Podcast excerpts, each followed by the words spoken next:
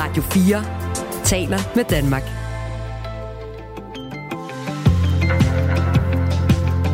Velkommen til Radio 4 morgen. Ja, du godeste. Det bliver øh, vindstødende, der kommer til at sådan, den overskrifter i dag. Men hvis du savner januar, hvor der blev sat en helt legendarisk regnrekord i Danmark, så vil du også kunne lide februar, fordi det regner også her til morgen. Det er simpelthen øh, den våde årstid, vinteren, vi er i gang med her. Jeg sad og tænkte på, om man kunne anskue det her med 1. februar som, øh, nej, nu kommer foråret snart. Er Vinteren er ved at være... du griner. Vinteren er ved at være forbi, eller om man mere er på det hold, der hedder, nej, var den her vinter bare uendelig lang. Jeg- Hvor, er du henne, Kasper? Jeg tror, at øh, jeg har for længst vendet mig til, at jeg bor i et land, hvor der først kommer en måned, der hedder november, og så kommer der en måned, der og egentlig også er november, som så hedder december, og så kommer der en, der er 4-5 stykker i træk, der egentlig bare burde hedde november alle sammen. Vi er i gang med den 4. november måned i træk, den første dag i denne. Eller 1. februar, som vi skriver. Godmorgen. Jeg hedder Kasper Harbo. Jeg hedder Michael Robakke, og vi har masser af gode historier på programmet, selvom det stadigvæk er mørkt, koldt, stormende og regnfuldt. Fordi mange af landets restauratører har det økonomisk svært. Det er en af de historier, vi kigger på her til morgen. I de sidste tre måneder af 2022 gik 123 restauranter konkurs, og det tal er omtrent dobbelt så højt, som det plejer at være. Men hvorfor er det så svært at få restauranter til at løbe rundt? Det spørger vi Freja Brandhøj om klokken øh, 5 minutter over halv syv. Freja Brandhøj er politisk direktør i brancheorganisationen Danmarks Caféer og Restauranter. Et borgerforslag, som går imod planerne om at indføre moms på privat undervisning, har nu rundet 50.000 underskrifter, og det betyder, at politikerne i Folketinget skal tage stilling til det. Borgerforslaget er blevet til, fordi skat planlægger at lægge moms på privat undervisning, og det betyder jo altså, at prisen stiger med øh, omkring 25 procent. Det betyder, at private undervisere vil øh, blive pålagt den her afgift, og det vil i mange tilfælde blive dyrere at gå til alt muligt, man kan foretage sig i sin fritid, altså musikundervisning, dansundervisning, fitnesscenter. Kvart i syv skal vi tale med Morten Lambæk, som står bag det borgerforslag, som 50.000 mennesker har bakket op. Og så skal vi selvfølgelig også tale om supermarkedskæden Irma, der nu lukker. Kasper, har du et forhold til Irma? Kun øh, meget sådan, distanceret, vil jeg sige, men jeg, jeg kan mærke, at det optager mennesker. Er du sindssyg? Det er ligesom landet er delt i to. Dem, der nu tænker, at livet næsten ikke er værd at leve, fordi Irma lukker, og dem, der tænker, at jeg er helt ligeglad. Jeg har aldrig været i Irma. Øh, jeg står på den måde lidt i midten. Øh, jeg synes, det er synd for på en eller anden måde... Nej, jeg tror måske mere, jeg vil sige, at jeg er bekymret. Fordi når nogen lukker noget, der sådan er en guldkalv, og noget, der er indbegrebet af luksus, så synes jeg også, det indvarsler, at øh, de tider, der kommer, de bliver svære, Hans Christian. Øh, det, det er tiderne, som, øh, som egentlig er det svære i det for mig. Men jeg tror ikke, det er en guldkalv, fordi så havde de ikke lukket den. Nej, altså, det det, det er fordi, det sådan går lidt skidt, men det er klart nok, du tænker, åh, oh, hmm. Det er jo en budbringer om, at vi ikke bruger så mange penge, Ja. ja. som de gerne vil have os til. Senere på morgenen, der øh, skriver vi jo en nekrolog over Irma, men allerede nu vil vi selvfølgelig gerne høre, hvad dit forhold er til Irma. Også hvis du ikke rigtig har noget forhold, og kigger sådan med undren på det, der sker på de sociale medier, hvor folk nærmest lyder, som om jorden er gået under. Skriv til os på 1424. Klokken den er 8 minutter over 6. Radio 4 taler med Danmark. Sandsynligheden for at blive angrebet af internetaktivister er i den seneste tid blevet større. Center for Cybersikkerhed, Cybersikkerhed har derfor hævet trusselsniveauet for cyberangreb mod Danmark fra middel til højt. I søndags var det Forsvarsministeriets hjemmeside, der var udsat for et overbelastningsangreb. I mandags skete det samme så for Nationalbanken. Og det kan så måske lyde som noget, du har hørt før, for, det, for der har været flere af den her slags historier i den senere tid, hvor både Borger.dk, e-boks og en lang række danske banker har været under cyberangreb. Yes, Myrup, Jens Myrup Pedersen, du er professor i cybersikkerhed ved Aalborg Universitet. Godmorgen. Godmorgen. Hvad er det, der sker lige nu? Ja, man kan sige, man er jo, som jeg siger, man har hævet trusselsniveauet fra, for cyberaktivisme fra, fra middel til høj. Og øh, sidste år, der hævede man den faktisk fra lav til middel. Og det er jo fordi, man ser de her overbelastningsangreb øhm, ret aktivt mod, mod danske hjemmesider. Både banker, der har været ramt, øh, offentlige hjemmesider, der har været ramt osv. Hvorfor sker det lige nu, som du selv siger, så var, det, så var trusselsniveauet lavt for ikke ret lang tid siden. Nu er det lige pludselig højt. Hvor, hvor, hvad er det, der sker lige nu, eller i de her uger og måneder? Altså man kan sige, at det man ser nu, det er jo en relativt direkte konsekvens af, øhm, af krigen i Ukraine. Øh, fordi dem, der angriber danske hjemmesider her, det er, det er typisk nogle pro-russiske grupper, som både har angrebet øh, danske hjemmesider, men også hjemmesider fra andre NATO-lande, andre europæiske lande. Og så øh, er der faktisk her lige her de sidste par dage også nogle tyrkiske øh, grupper, der er begyndt at tage ansvar for nogle angreb mod danske hjemmesider. Så jeg tror, at det her det er en type angreb. Øh, det er en type angreb, der er relativt let at lave, som er billigere at lave, som ikke kræver sådan speciel teknisk indsigt at, at lave, øhm, men som giver en masse larm og som giver en masse opmærksomhed. Og det tror jeg, man skal vende sig til, at den her type angreb, de er kommet for at blive. Du sagde det med tyrkerne. Er det inde i den her kontekst med, at tyrkerne har, lige nu har en konflikt med svenskerne øh, i forhold til svenskernes optagelse i NATO? Eller hvorfor tror du tyrkerne lige pludselig, eller der er tyrkiske internetaktivister, ja, jeg, jeg tror, at tyrkerne, det, det, det, som, som jeg forstår det, så er, den, så er det en uh, reaktion mod uh, noget af det, som uh, Rasmus Paludan har gjort. Mm. Når du siger tyrker og russere, hvor, altså, du sagde det for et øjeblik... Oh, ja, undskyld, fortsæt Jens. Nej, man kan sige, at det er nogle, det er nogle, altså, det er nogle lette angreb at lave, men det er også nogle angreb, der ikke laver permanent skade. Altså, det er jo irriterende, at de her hjemmesider er nede i nogen tid. Og hvis man, hvis man tog, øh, tog netbank ned i sådan flere dage, så ville det også begynde at påvirke det danske samfund, men, men det er jo ikke det, man, det er jo ikke det, man taler om. Så det er jo nogle, det er jo nogle relativt uskyldige angreb, selvom de er irriterende. Der er en lille smule øh, forsinkelse på den her linje, kan jeg høre. Men uh, Jens Myhr Pedersen, uh, professor i cybersikkerhed ved Aalborg Universitet. Når man siger, eller når du siger, at det er russiske hackere eller internetaktivister, og det samme med tyrkerne, hvor ved man så det fra? Altså, du siger, at tyrkerne har taget ansvaret, men er det bare sådan, man ved, at det kommer derfra, eller kan man på en eller anden, måle det, på en eller anden måde måle det, eller se det, hvor angrebene kommer fra? Jamen altså, man, man vil egentlig typisk lægge sig op af, hvem det er, der tager ansvaret for angrebene, og hvem man sådan tror har en motivation for at lave den her type angreb. Og derfor, derfor kan det også være svært helt præcist at vide, hvem det er, der står bag, og det så vi egentlig også øh, øh, mod nogle af de andre angreb, der har været, hvor, der er, hvor der, man først tror, at det er en russisk gruppe, og så viser det sig, at det, det var en anden pro-russisk gruppe, der egentlig havde, havde lavet det. Og nogle gange ser man også, at der er nogen, der tager ansvar for det, og så viser det sig, at det var ikke dem, der havde gjort det alligevel. Og det er fordi angrebene, man kan sige, det her det er jo sådan nogle, vi kalder det overbelastningsangreb, men det er jo sådan nogle distribuerede angreb, hvor man sender forespørgseler fra rigtig mange forskellige øh, computere eller enheder samtidig mod en, mod en webserver. Og det, dem, de enheder, man bruger til det, eller de computer, man bruger til det, det er typisk nogen, der er blevet hacket og overtaget, uden folk de ved det. Og de står rundt omkring i hele verden. Og derfor så, kommer, så ser angrebet ud til at komme rigtig mange forskellige steder fra, typisk. Som du lige sagde, så er det typisk de her DDoS-angreb, som er sådan en slags overbelastningsangreb, og metoden er simpelthen at bombardere en hjemmeside med trafik, og typen af angreb virker forstyrrende og tiltrækker sig selvfølgelig opmærksomhed, fordi siderne går ned. Men ifølge Center for Cybersikkerhed har de hverken altså den her slags angreb langvarige eller ødelæggende konsekvenser for de systemer, der bliver ramt. Vi har hørt om det øh, et stykke tid.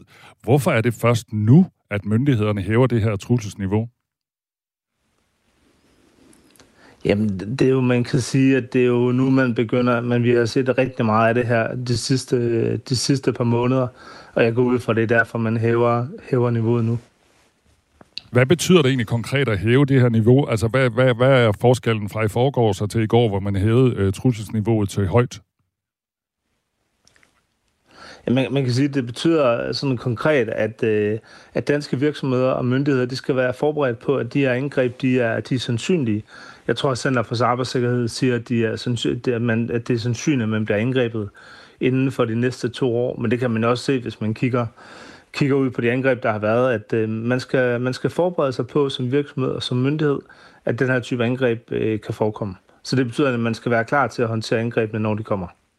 Nu er de her angreb som sagt ikke sådan meget farlige, men tror du, vi kommer til at se andre typer af cyberangreb i Danmark, som er, sådan, er mere skadelige end de her DDoS-angreb?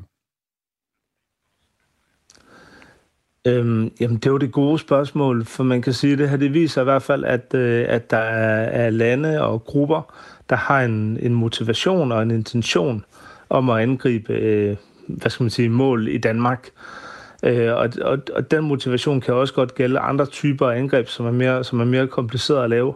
Og derfor tænker jeg, at man skal ikke være, sådan, man skal ikke være bekymret for det her, men man skal være opmærksom på, at øh, det er en god idé at opsætte cyberforsvar, og det er også en god idé for Danmark, øh, fordi vi ved, at Danmark har ikke er gode nok til cybersikkerhed, at vi, øh, vi bruger det her som en anledning til at, til at blive bedre.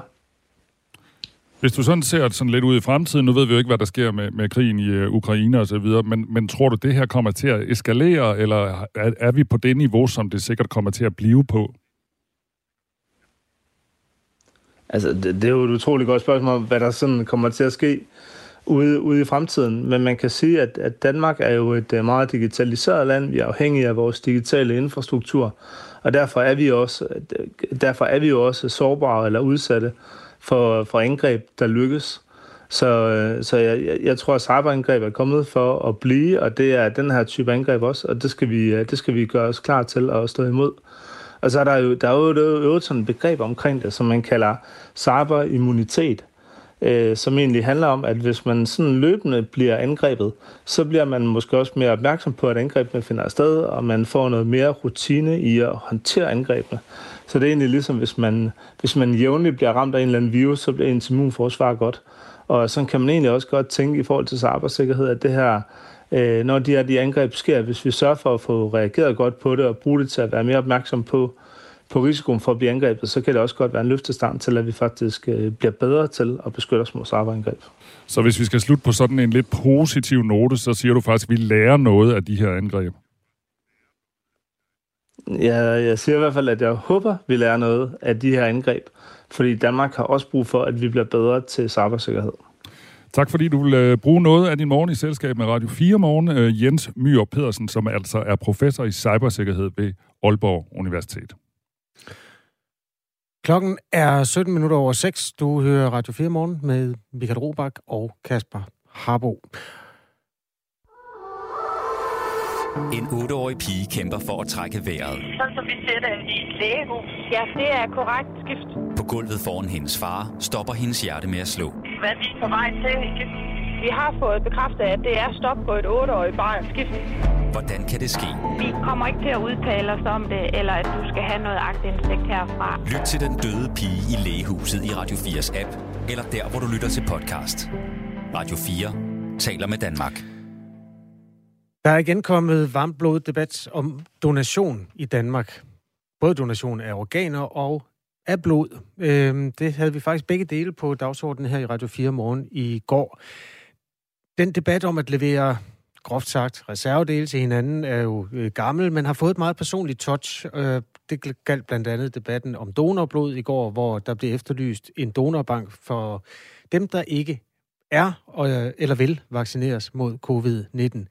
Så er der organdonationen, som er blevet genoplevet som debat betragtet, fordi sundhedsminister Sofie Løde forleden har indkaldt til politiske forhandlinger i Folketingets sundhedsudvalg om netop det her med automatisk organdonation.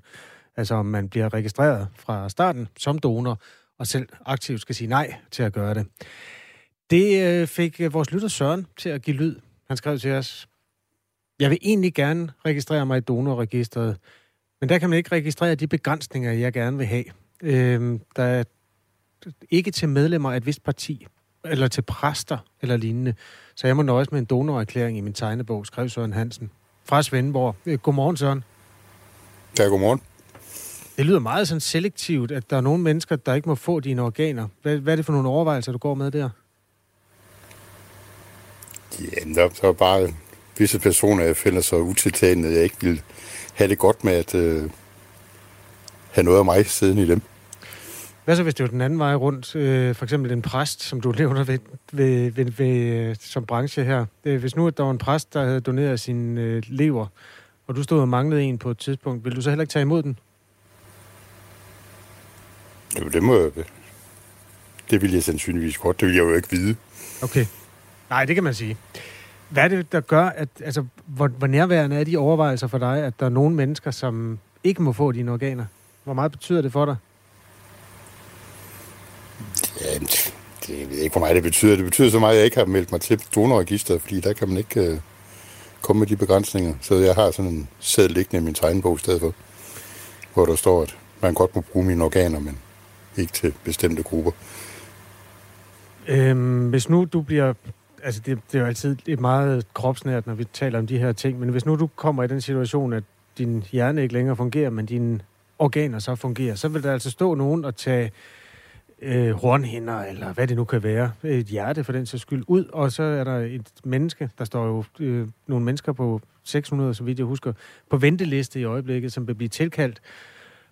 Forestiller du dig så, at vedkommende skal spørges ud om, hvilket politisk parti de stemmer på, inden de kan få øh, en reservedel fra dig? Nej. Hvordan skal det så håndteres? Jeg tror, jeg tror, det, du har skrevet, det, du har skrevet på din... jeg som medlemmer af. Jeg tror, jeg skal lige finde ud af, hvad det egentlig er for nogle medlemmer. stemmer på, det må de selv om. Okay, hvad er det for nogle medlemmer, du ikke vil, vil hjælpe?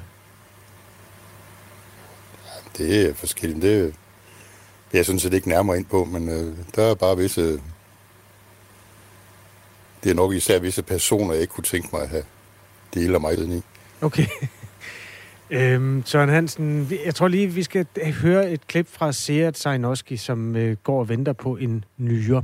Han beskriver sine bestræbelser på at øh, ja, få livet til at gå videre, sådan her. I skrivende stund har jeg ventet siden 2008, men øh, der fik jeg en nyere, der ikke var særlig velfungerende, så man kan sige, at jeg er tilbage fra 96, hvis jeg skal vente på en rigtig nyere. Man kan jo godt mærke, at det er, det er ikke det nemmeste. Man er jo ret meget begrænset i sit liv.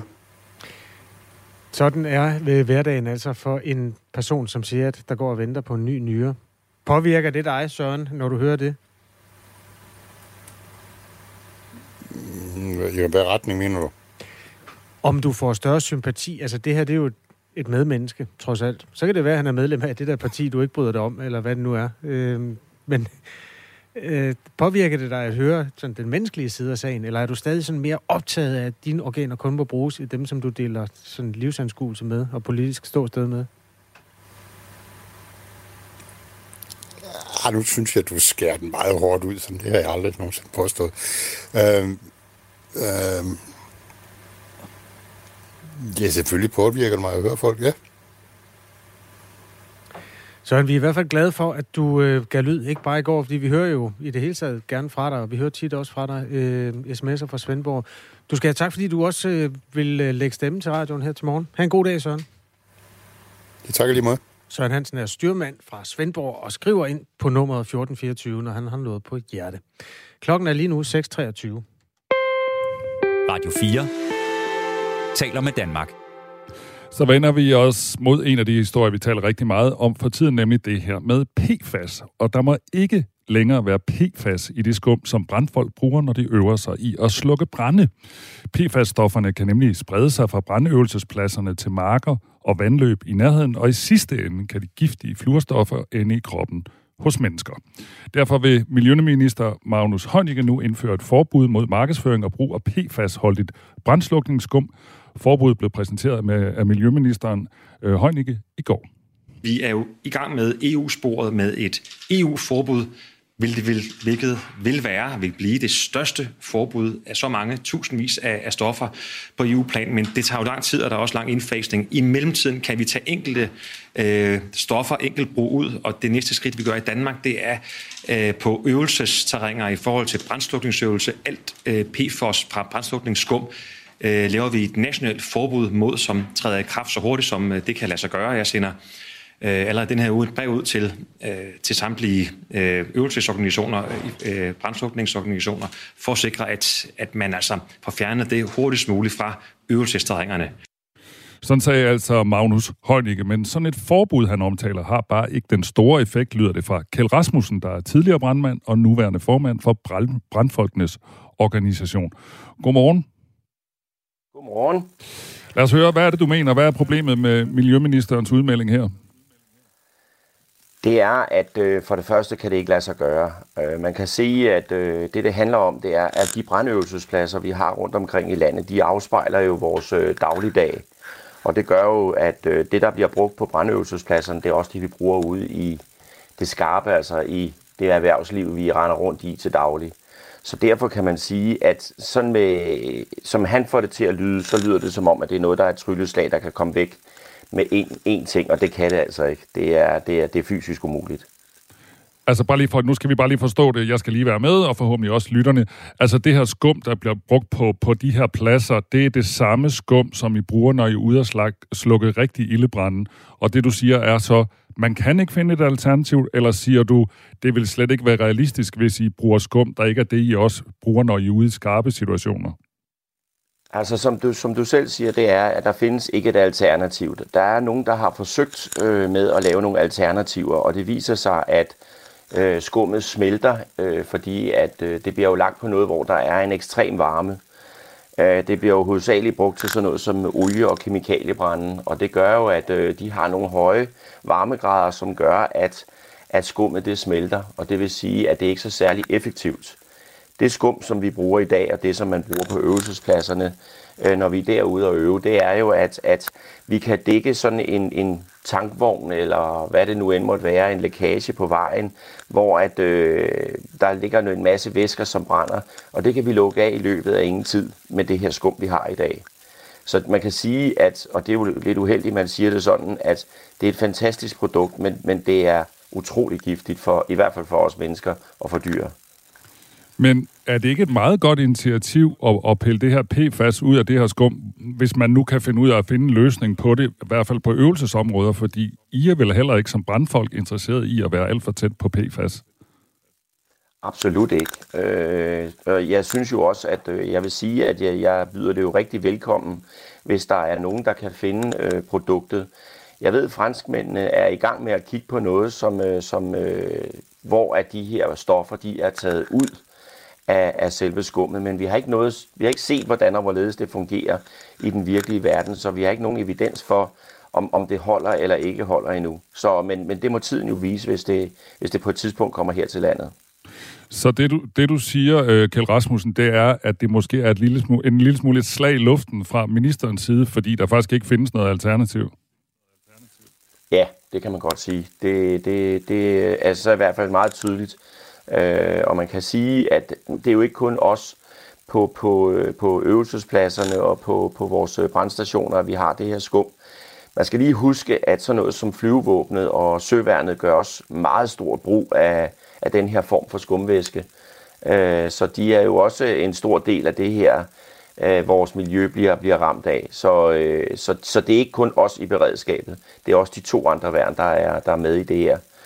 Øh, så, så det bliver et, som du selv siger rigtig nok, et slag i luften lige nu i hvert fald. Det er i hvert fald ikke gennemtænkt. Det er efterhånden to år siden, at den første store sag rullede, hvor koblingen mellem skadelige fluorstoffer og brændskum øh, for alvor blev landskendt. Dengang fandt man ud af, at store mængder af brændskum øh, med fluorstoffet PFOS var blevet brugt til øvelser på en brændskole i Korsør, og via regnvandet var det endt på et område, hvor Korsør Kogræsserforening dyr gik.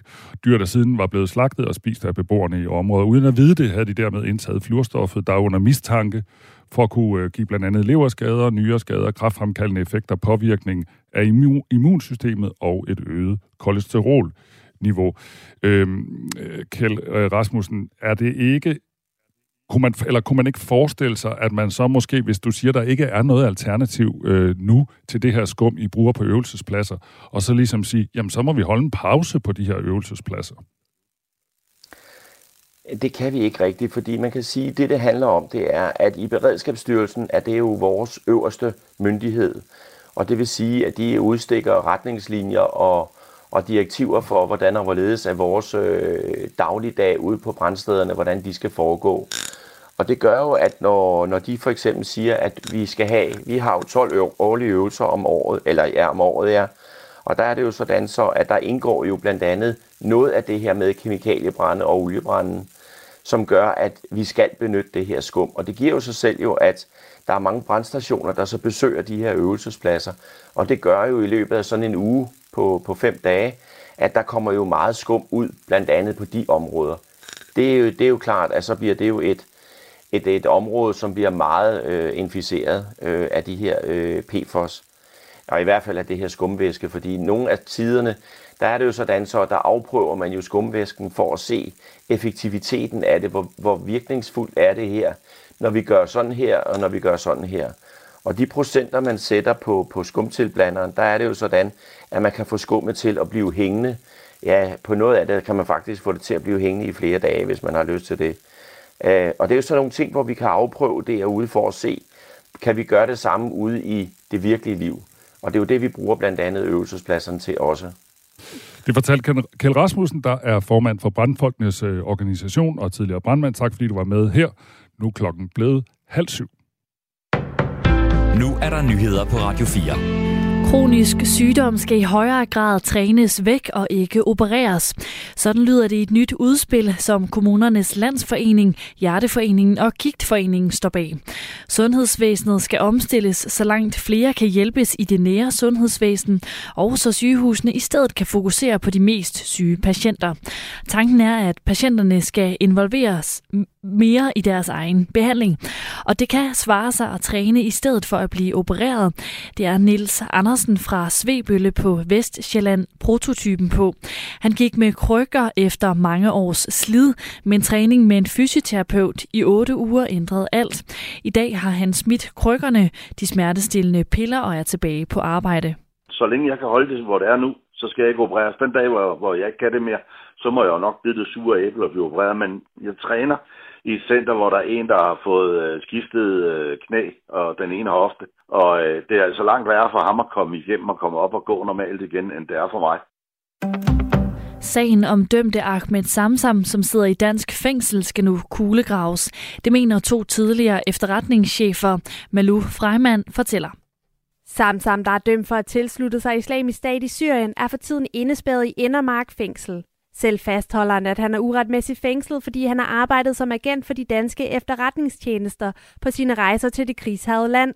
Det er Berlingske, der har talt med tidligere chef for politiets efterretningstjeneste PET, Jakob Scharf, samt Ober Steffen Hvid, som var operativ chef i Forsvarets efterretningstjeneste FE frem til 2013. Det er muligt, at alt i den konkrete sag er gået rigtigt til. Det er også muligt, at dem, der har indsigt i sagen, føler sig overbevist om, at det er tilfældet, siger Jakob Scharf til Berlingske. Men det er ikke det billede, der tegner sig i offentligheden. Og usikkerheden i offentligheden er i sig selv skadeligt for efterretningstjenesterne, og måske endda ødelæggende for deres muligheder for fremadrettet at rekruttere og føre de menneskelige kilder, man har brug for. De danske myndigheder har nægtet at udtale sig om arbejdet, samarbejdet. Hverken PET eller FE har bekræftet en relation til Ahmed Samsam. Det sker oftere og oftere, at ansatte på landets syge hospitaler ringer til chefen og melder sig syg. Det skriver Kristelig Dagblad på baggrund af en opgørelse fra danske regioner, som mediet har set. Det årlige sygefravær blandt læger, sygeplejersker og sosuer var i 2022 på lidt over 13 sygedage. I 2018 var sygefraværet på knap 11 sygedage. Ifølge formanden for danske regioner, Anders Kynav, er den primære årsag til det stigende antal sygedage, at corona har ændret grænserne for, hvornår man vælger at melde sig syg. Den amerikanske skuespiller Alec Baldwin er tiltalt for uaksomt manddrab på filmfotografen Halina Hutchins, der blev skudt og dræbt under optagelserne af filmen Rust i 2021. Det oplyser en talsperson for anklagemyndigheden i delstaten New Mexico. Også den ansvarlige for våben på filmsættet er blevet tiltalt for uaksomt manddrab. Distriktsadvokaten mener, at Baldwin udviste en kriminel grad af ligegyldighed over for sikkerheden på sættet, da en revolver, som han øvede sig med, affyrede skyd, der dræbte Hutchins. Baldwin selv har afvist, at han er ansvarlig for fotografens død. Han siger, at det blandt andet var de våbenansvarlige på sættet opgave at sikre sig, at våbnet ikke var let. Det bliver en blæsende dag med en del byer, der kan være med slud eller havl. Temperaturer mellem 2 og 5 grader. Det var nyhederne her på Radio 4 med Sofie Levering. Du lytter til Radio 4 morgen. Husk, du kan skrive en sms til os på 1424. Ligesom Daniel har gjort. Han skriver, godmorgen. Jeg har aldrig været i en Irma, så det er ikke noget, der betyder noget for mig, om den lukker der er jo så mange andre butikker at vælge mellem, og varerne er stort set de samme, bare forskellige indpakninger. En gulerod er jo en gulerod. God dag fra Daniel. Og han skriver selvfølgelig, øh, fordi at øh, Irma lukker supermarkedskæden, som jo kun findes sådan stort set i hovedstadsområdet, øh, og det har altså givet en hel masse snak på de sociale medier. Nogle lyder nærmest som om, at øh, de ikke kan leve videre, fordi Irma lukker, og andre, måske ligesom Daniel, tænker, hvad har det med mig at gøre? Øh, der er også en øh, uh, sms fra René Framors. Han skriver, at det er da lige meget med Irma, der lukker, men hvad med Aldi, der er landsdækkende? Det er da værre. Det er det da. Det er da, øh, altså, begge dele er jo sådan set noget, der berører nogle mennesker, øh, hvis der forsvinder en butik, man er glad for. Det tror jeg da, alle kan genkende. I København, hvor Irma, altså Irma er primært på Sjælland, men altså i København, hvor ramaskriget er størst i øjeblikket, der er jo tonsvis af butikker at vælge mellem. Jeg kigger på dig, fordi du, du bor der, Michael Robach. Der er masser af butikker at vælge mellem, men jeg tror, altså Irma har den der helt særlige status, at Irma har nogle meget lojale kunder, og det er nærmest sådan en hel menighed, og det er i hvert fald gået op for folk nu, hvor, hvor Irma lukker, at, øh, at de kommer til at savne Irma. Hvad er det, du kommer til at savne? Nu må du godt være personlig, bare et øjeblik. Du og hvad jeg kommer for... til at savne? Ja. Øh, jamen, jeg er ikke sådan en super stammekunde. Det er godt nok det supermarked, der ligger tættest på, hvor jeg bor i København. Men, Men nu hvor alle forbehold er taget, hvad kan du lide ved den butik? Jamen, jeg kan godt lide, at der er et sådan et meget højt udvalg af kvalitetsvarer, men det betyder også samtidig, at jeg er lidt en sjælden kunde, for jeg er lidt for nær til det. Mm. Øh, jeg synes tit, man kommer derfra med halvanden pose, og så er man blevet lettet for 800 kroner. Betjeningen hører jeg tit min kæreste fremhæve. Altså, det er belevende mennesker, der befolker butiksgulvene der. Er det rigtigt?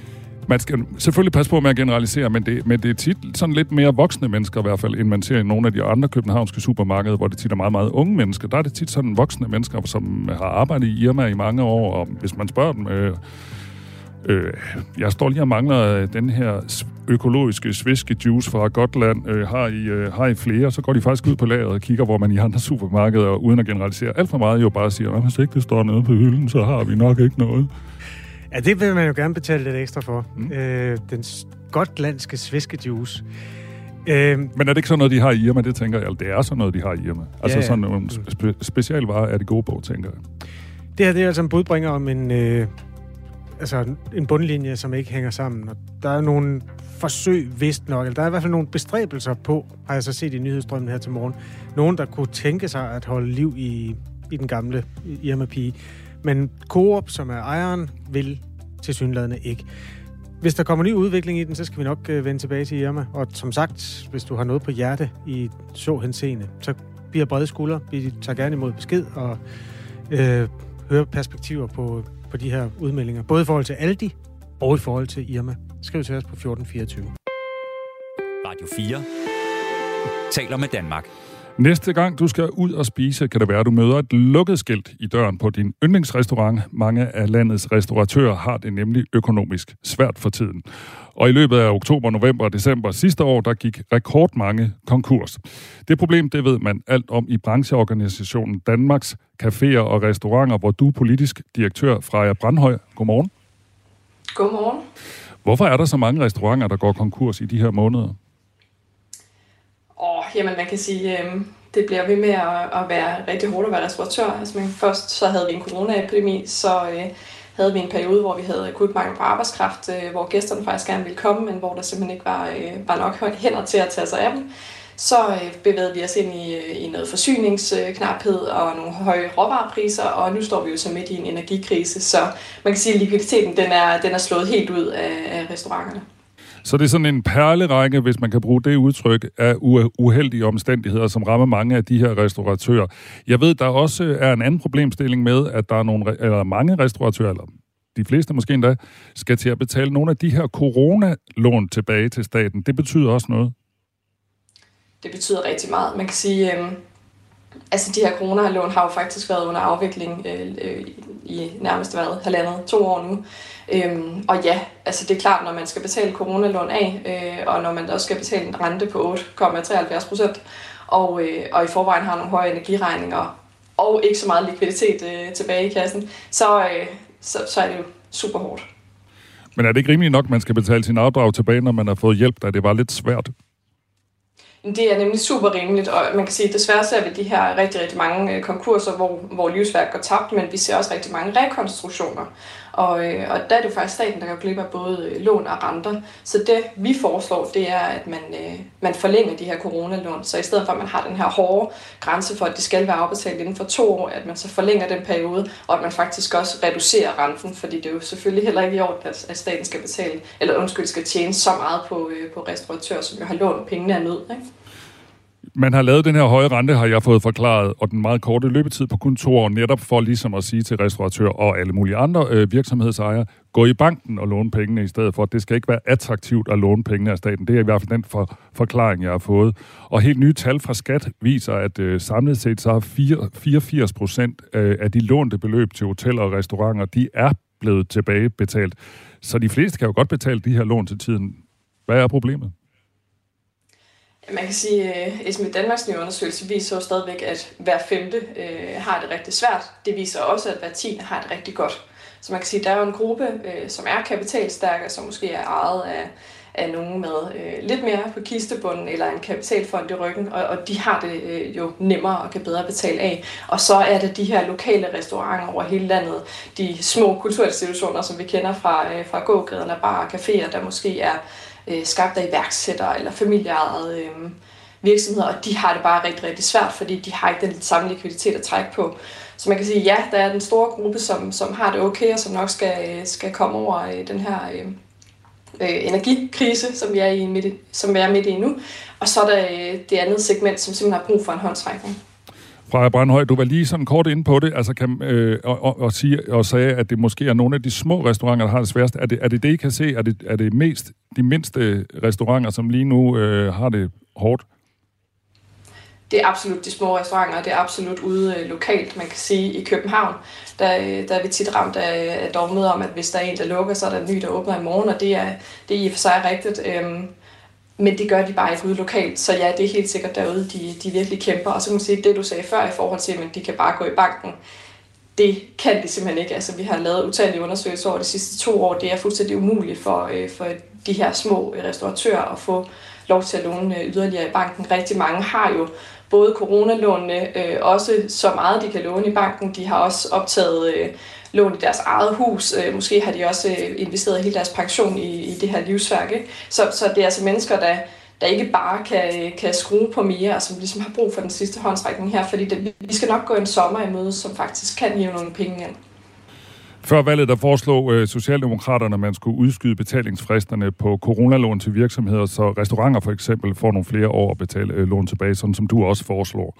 Vi har så spurgt Skatteministeriet, om det også er den nye regeringspolitik, og i et skriftligt svar til os, der skriver Skatteminister Jeppe Brugs, heldigvis ser det ud til, at langt de fleste virksomheder kan betale, tilbagebetale de udskudte skatter og coronalån.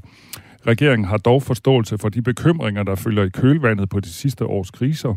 I går fremlagde regeringen et forslag til ny inflationshjælp, der er i øjeblikket forhandlinger med Folkepartiets partier om det, hvordan, eller partier om, hvordan hjælpen konkret skal fordeles. Hvad siger du til det svar? Er der lidt håb i det? Der er absolut øh, masser af håb, og vi, og vi var meget positivt overrasket over det pressemøde, der var her for, øh, ja, var det i år. Øhm, så, så vi har en klar forventning om, at der kommer noget hjælp til, øh, til restauratørerne og til de små erhvervsdrivende ude, i, øh, ude lokalt.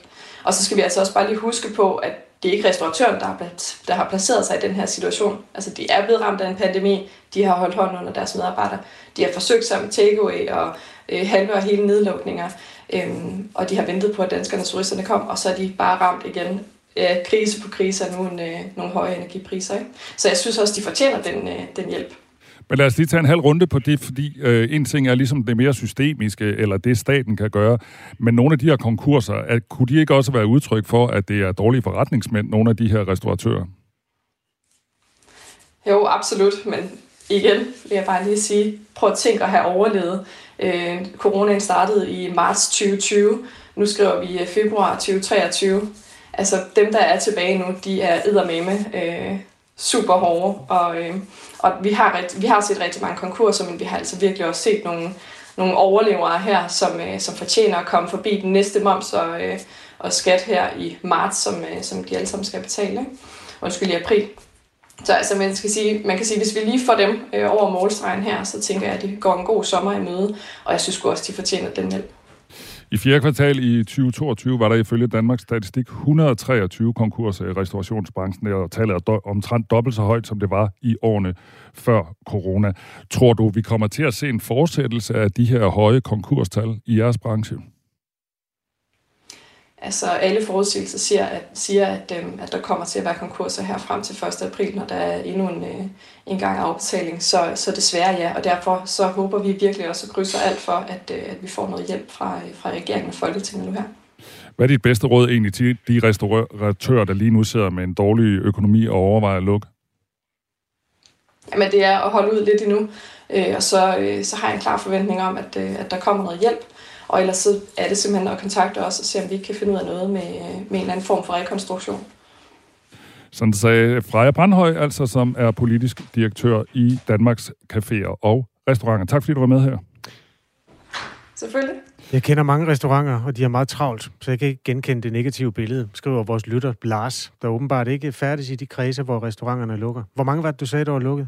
Der var 123, der var lukket i fjerde kvartal, altså de sidste fire måneder af 2022. Og hvis jeg lige sådan tager nogle af de andre tal, der var før corona, for at have noget at sammenligne med, før øh, corona ændrede hele verden, så kan jeg sige, at i øh, 2019, der var der 78 konkurser, i 18 var der 56, og i fjerde kvartal i 17, der var der 63. Så det er sådan cirka en fordobling.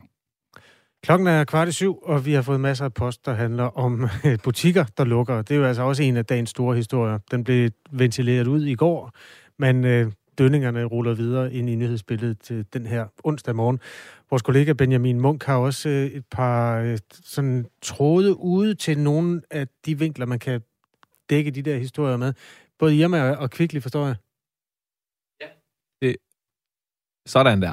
Yes, det kan du tro, øh, fordi som øh, ærkejyde, født og opvokset i Jylland og aldrig øh, øh, øh sat sin ben, det er ikke helt rigtigt, men aldrig boet andre steder, så kan det måske være svært at forstå, øh, hvorfor det er så stort et problem, at øh, Irma lukker. Og øh, langt størstedelen af de her butikker overlever jo øh, sådan set bare med et øh, nyt navn. Øh, Øh, og jeg vil gerne høre, hvorfor det er en, en reel, regulær katastrofe, at øh, institutionen Irma øh, lukker. Så det forsøger vi at finde svar på, øh, og har snor ud til nogle forskellige øh, branding-eksperter og øh, trendsforskere osv. Elisabeth er fra Sjælland og har skrevet, Irma har også kvalitetsgulerødder, som ikke hurtigt bliver sorte. De har sandsynligvis øh, i længere tid ikke været på køl. Har sandsynligvis ikke i længere tid været på køl. Det har en sundhedsrelevans, lyder synspunktet. Og det kan jo være et helt reelt synspunkt, og det, det er jo blandt andet det, vi gerne vil forsøge at, at finde ud af. Øh, og en lidt, måske lidt overset øh, vinkel i det her øh, irma halløj det er jo, at Kvickly øh, også lukker, øh, og også nogle superbrusener øh, i øvrigt. Men mm. øh, direktøren i, i Kvickly Odder, han vil ikke skifte navn, øh, fordi Kvickly Odder er blevet et stort brand, som han siger. Øhm, så han er sådan set lidt, øh, han har forståelse over for beslutningen, men, men han kommer ikke til at skifte navn. Det står han øh, helt øh, fast på, og det synes jeg også øh, kunne være meget sjovt at høre lidt om, hvorfor øh, at, at Kvickly Odder er så stort et brand. Altså, Coop Danmark ejer et øh, mærke, der hedder Kvickly, og har lavet en række varehuse rundt omkring i Danmark. Og så er der jo nogle af dem, der så er privat franchise på en eller anden måde, og det er derfor, han kan tage nogle beslutninger selv, eller hvad? Præcis. Nogle af de her store, øh, særligt de store butikker er franchise som du helt rigtigt siger. Det betyder, at han sådan set kan øh, bestemme selv. Han siger, at det kan godt være, at vi kan skrive Coop ved siden af, øh, men der kommer ikke til at stå andet end kvicklig odder på, på de store øh, neonskilte ude foran. Så øh, okay. ja. Jamen, øh, det kan da være et tip til dem, der øh, begræder Irmas afgang, Michael Robach. Hvis du bare skyder pensionen i det, så kan du købe en masse butikker, og så kan du lave din egen Irma og så kan du gå i den hver eneste Må jeg lige rette jer lidt? Ja, selvfølgelig. Øh, jeg er jo, øh, min far er tidligere brugsuddeler. Jeg er født i brusens baglokale, så nu får jeg lige lidt øh, ekspertviden her for mig. Oh, hvilken brus? Hvilken by snakker vi? En meget, meget lille by, hvor brusen nu er lukket. Nå. Ned mellem Horsens og Vejle. Okay. Nå, men det er bare for at sige, det lød lidt som om, at Kvickly kan være privat ejet. Det kan det altså ikke være. De kan være ejet af medlemmerne. Det er en mulighed lokalt, eller være ejet af Coop. Der er ikke nogen private mennesker, der ejer en Kvickly. Okay, så den øh, i Odder, hvor han, den er simpelthen øh, lokalt funderet i en form for andelsbevægelse? Det vil jeg tro i hvert fald. Ja. Altså, det er bare for at sige, der er ikke, der er ikke nogen af Coops butikker, som er ejet af, af en herr Jensen eller herr Hansen. Nej, okay, men det var også en god forklaring på, hvorfor nogle beslutninger tages ovenfra, og nogle tages lokalt. Lige præcis. Jamen, det er da dejligt at få øjnene ind i maskinrummet på den gamle andelsbevægelse. ja, Gud, er du født i Brusens baglokale? Ja. Er du også lavet i brusens baglokale, ved du det? Øh, det vil jeg lige spørge mine forældre om, når jeg har fri, men øh, det kan være, at jeg kan give dig et svar på det i morgen, Kasper. Tak skal du have. Du lytter til Radio 4 morgen. Nu skal vi se nærmere på et borgerforslag, øh, som har rundet de 50.000 magiske underskrifter, og derfor skal politikerne i Folketinget tage stilling til det, vi taler om nu, nemlig moms. Skat planlægger at indføre moms på privat undervisning. Og den afgift, som jo altså ligger på 25 procent, vil jo fordyre for eksempel dans, eller fitness, eller Zumba, eller hvad der nu kan være. Morten Lambæk står bag det her borgerforslag. Han bor i Tønder og ejer et træningscenter, der hedder SPS Gym. Godmorgen. Godmorgen, og tak for invitationen. Du er meget velkommen. Nu siger jeg gym, øh, som i er amerikanske. Er det sådan, du udtaler det? SPS, eller er det bare gym? Ja, det, det kommer sig ikke så nøje. Det vigtigste er nok bare, at man møder op, og man øh, bevæger sig. Det har du ret i. Hvad betyder det for dig, at øh, du nu har rundet 50.000 mennesker i øh, digital underskriftningsopbakning? Jamen, det synes jeg var helt øh, fantastisk. Jeg tror faktisk, det var det er næsten tre måneder siden, at det skete. Borgerforslaget, det nåede at stå i øh, tre, knap fire uger, så var de der 50.000 samlet ind. Så det siger jo noget om, at det her det er noget, der påvirker rigtig mange, øh, rigtig mange mennesker, og at det betyder noget for nogen.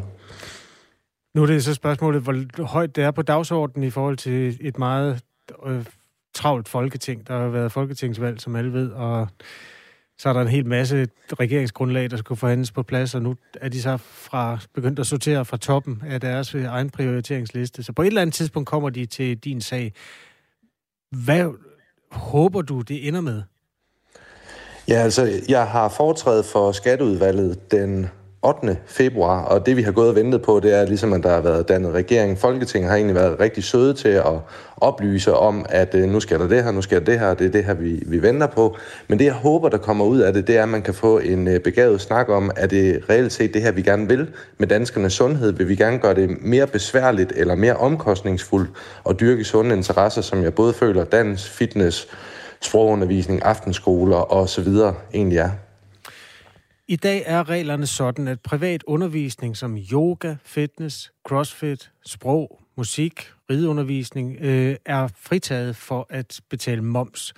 Men ifølge en EU-lov skal Danmark indføre den her moms på privat undervisning, fortalte skatteministeren i forbindelse med et samråd 30. september sidste år. Øhm, det er derfor, Morten Lambæk har lavet det her borgerforslag, øh, bor i Tønder og ejer et træningscenter, og har fået 50.000 menneskers opbakning. Hvad får du til at tro, at det ender anderledes den her gang, når folketingsmedlemmerne skal tage stilling til det? Jamen, øh, en ting er jo, at, øh, at øh, hvad hedder det, skatteministeren synes, at det skal være på den her måde, på baggrund af noget, der er sket på en køreskole, eller en dom omkring en køreskole og en svømmeskole i, i Tyskland. Øhm, jeg håber, når der kommer flere voksne til at, at sidde om bordet, og de kan tage en begavet snak om det her, man, man kan kigge på nogle andre modeller, fordi øh, for eksempel i Sverige, der giver man kun 6% i, i moms på øh, sundhedsfremmende aktiviteter. Samtidig med det, så får øh, øh, alle ansatte i Sverige mulighed for noget, der hedder friskforsbidrag, hvor deres arbejdsgiver simpelthen får et fradrag for at sende dem til øh, sundhedsfremmende aktiviteter, som træning, yoga osv. Øh, kunne og kan være. Og så er der hele det her argument med, at øh, ah, ja, vi kan ikke øh, køre differentieret moms og, og så videre i Danmark, og vi skal moms pålægge. Men vi har jo stadigvæk kunstnermomsen også, som, øh, som er også en lille smule anderledes. Så jeg kan ikke... Øh, jeg har svært ved at sætte mig ind i det mindset med, at man skal, og at man slet ikke på nogen anden måde kan gøre andet end at pålægge det 25% moms. Fordi hvis du har det samme produkt, og lige pludselig skal give 25% mere for det, så kan du godt stå der som forbruger og føle dig en lille smule snydt. Men vi er jo stadig medlem af EU, som vores lytter Jas skriver. Altså, kan vi overhovedet komme udenom det, når det er EU-bestemt? Ja, men Sverige er da også medlem af EU, og i Tyskland der har man 19% moms, de er da også medlem af EU. Vi kan da også bare få 19% moms på alting, og så dropper vi hele den her snak om fitness. Men jeg tror, i, i sidste ende det vil være mere omkostningsfuldt for, for regeringen at indføre 19% moms på, på alting. Vi kan også få de tyske hastighedsbegrænsninger på vejen, det er jo også øh, EU. Der er meget omkring det her EU, hvor man ikke bare kan skære det over en kamp, men hvor man hvor jeg stadigvæk synes, man kan tage en voksen, savlig debat om, hvad, hvad er det reelt set, vi gerne vil med vores egen udvikling. Det lyder som om, du er forberedt på det, men øh, ellers så vil jeg gerne lige sige til dig, at du kommer stensikker til at høre det der med, man kan ikke lave differentieret moms, vi har prøvet. Det er hver gang, man taler økologiske fødevarer eller sådan et eller andet. Så, ja, så, jeg kom... har den på kunstnermomsen, men ja. Hvad er kunstnermomsen? Det kender jeg ikke til. Nej, men det er sådan noget med, når du, øh, når du sælger øh, kunst, Øhm, og du kan gå ind og, og læse en smule om det. Nu er jeg jo ikke 100 øh, meter mester i kunstnermoms, men jeg ved i hvert fald, der er noget differentieret moms der, hvor den ligger på 5%, okay. som vist i, i virkeligheden er mindste satsen, man kan i EU. Så EU har nogle, nogle rammer og nogle regler for, hvad momsatsen skal være imellem, og der har vi i Danmark bare kørt fuld plade, sat den op på 25 procent, og så er det det, vi kører på, på alting. Der kunne vi jo godt uh, tænke, hvad, hvad kunne vi gøre anderledes der? Du skal bare have træningscenteret godkendt som kunst så, øh, så er det Ja, lige præcis. Nå ja, og det, det der også er lidt skævt i det her, det er, at jeg kan jo i sidste ende lave det om til en forening, og så er jeg bare momsfritaget igen. Men det er, jo, det er jo super mærkeligt, at man skal ud og begynde at tænke kreativ og lave finurlige løsninger og det ene og det andet, for at man kan få lov til at fortsætte i, i, altså på nøjagtig samme måde, som, som man gjorde før. Det, man går ind og gør på den her måde, det er, at man egentlig bonger alle dem, der er erhvervsdrivende oven i hovedet, og så favoriserer man dem, som er foreninger, man gjorde det faktisk også lidt under corona, hvor du måtte være flere mennesker samlet i en forening, end du måtte i et øh, erhvervsdrevet øh, fitnesscenter, hvor jeg tænker, om erhvervsdrevet fitnesscenter, de er vel ikke øh, mere usunde end foreningsfitness. Og det, det, altså det, det bliver bare lidt skørt. Der er kommet et stykke post, som jeg synes, vi skal slutte af med, øh, Morten Lambæk. Det er vores lytter Silas, som skriver til os. Jeg forstår simpelthen ikke, hvorfor folk tror, at de der borgerforslag gør noget som helst. Hvor mange er rent faktisk blevet til noget? Det er bare noget, politikerne har lavet for, at vi tror og føler, at vi har noget at sige. Men hver gang der er nok underskrifter, så stemmer de jo bare nej, skriver Silas. Har du haft den ja. tanke, Morten? Og jeg, jeg kan sagtens forstå uh, Silas mindset. Jeg er bare lidt typen der, jeg, jeg kan ikke... Uh, altså, hvis jeg ikke gør noget, når jeg føler, at der er et eller andet, der er forkert, så vil jeg, så vil jeg føle, at jeg misser mit fulde potentiale. Og nu, jeg må jo sige, at der er mange mennesker, der bakker op om det. Jeg ved ikke, hvor mange af de her borgerforslag, der reelt set er blevet til noget. Men jeg ved bare, at når den her sag den er kørt hele vejen igennem, så har jeg gjort alt, hvad jeg kunne, for at det her det kom til at lykkes. Der er samtidig nogle borgerforslag, der peger ind i noget, politikerne også øh, synes selv. Og der bliver det så, der var klimaloven for eksempel, som også øh, havde et, et, et borgerforslag omkring sig. Men ellers har Silas ret i, at øh, de fleste de jo ender med et øh, nej tak. Men om ikke andet, så får man jo også startet en politisk debat, og nogle gange er det er det, det der så bærer frugt øh, flere år senere. Øhm, Morten Lambæk, tak skal du have, fordi du var med her til morgen. Tak igen for invitationen. Træningscenter ejer fra Tønder, og øh, altså manden bag et borgerforslag, som nu runder 50.000 underskrifter. Klokken er tre minutter i syv. Det her er Radio 4 morgen. Og apropos øh, borgerforslag, så har jeg været en tur på Twitter og kigget lidt efter, hvad man diskuterer omkring Irmas lukning på Twitter. Må jeg ikke lige sige, inden vi går væk fra borgerforslaget, jo, helt, fordi øh, Gustav øh, Bors, vores gode producer, skriver lige, at der er fem borgerforslag, der er blevet vedtaget. Godt. Så, så det, det kan godt betale sig. Ja. Om, så kan det være, at det her borgerforslag, jeg nu vil omtale, også kunne blive til noget. Ja. Det er Christian Hegård, tidligere medlem af Folketinget for de Radikale, han skriver på øh, Twitter om Irma. Hvem starter borgerforslaget? Bevar Irma. Det kan du da selv gøre. ja, det kan han selv. Øh, Janne Jørgensen skriver også på Twitter om Irma, altså venstremand og folketingspolitiker, politiker, at lukke Irma må da være verdens dårligste idé. Og Benny Engelbrecht, som er socialdemokrat, han skriver, jeg forstår udmærket, at de mange ansatte i Irma er kede af det, at 136 års detailhandelshistorie snart er fortid. Hvis man vil forstå, hvorfor Fynboer, Jyder, Bornholmer og mange andre ikke er så aktive i hashtagget Farvel Irma Pigen, kan man se på et kort over Irma-butikker i Danmark, og øh, så en vedhæftet kort, og der kan man jo altså se det her med, at stort set alle Irma, eller alle Irma ligger på Sjælland, og de ligger stort set alle sammen helt inde i København. Man har gjort øh, forsøget andre steder i provinsen. Jeg kan ikke huske, om der kom en på Bornholm på et tidspunkt. Der var en i Aarhus på et tidspunkt. Ja, de lavede en i øh, Magasins øh, fødevareafdeling, og så forsøgte man så også i Rigskov, som er en af de mere øh, velbeslåede øh, postnumre i Aarhus Kommune. Og de, de er altså ude igen. Ja, de lukkede, og dengang der var der jo ikke noget ramaskrig. Oceanerne er åbenbart ikke sådan øh, så forbundet med Irma, som, øh, som Københavnerne til sydenlandet er. Det er jo en, øh, altså det er jo storytelling på den helt store klinge. Det er sådan noget, man i virkeligheden slet ikke kan klare sig uden, når man skal ud og, og have med forbrugere at gøre. Irma startede i en kælder, hvor en kvinde solgte æg. Mm. Der er øh, Irma-pigen. Jeg tror, det er 136 år, 35 ja. år siden. Eller 136. Sådan noget. Og øh, blev så, altså Coop, som nu lukker kæden, har kun været inde i ligningen omkring 30 år. Altså, de købte kæden der en gang, var det 90'erne, så må det næsten være. Så på den måde er det jo noget, der er, der er meget, meget stort, og der er et lys, hvad hedder den der, neon-skiltet med ja. Irma-æggene, der lige, når man går ved en af søerne. Ja, og der kan jeg så fortælle dig, over alle andre, at den bliver reddet. Ja, den bliver hængende. Den bliver hængende. Den lægger syv æg i minuttet. Øh, og den har også hængt der siden øh, 1936, tror jeg. Øh, lad mig lige se, jeg har faktisk lige slået mig et par noter om øh, lige præcis Irma-hønen. Øh, ja, den har hængt der. Den blev installeret i 1936, og den bliver hængende, fordi at Irma bevarer nogle af sine brands. Altså, så når du i fremtiden går ind i øh, nogle af de der nye butikker, der for eksempel hedder Coop, så kan du måske stadigvæk, eller så kan du stadigvæk købe nogle af de mest kendte Irma-brands, så der kommer stadigvæk til at stå Irma på nogle af tingene. Jeg gætter på, det er deres kaffe, for eksempel, som folk godt kan lide og sådan noget. Så hønen bliver hængende der ved søerne i København, hvor den har hængt siden 1936, og øh, ligger stadig nærenæg. Du lytter til Radio 4 Morgen med Michael Robach, Kasper Harbo og vores nyhedsvært Sofie Levering klokken 7.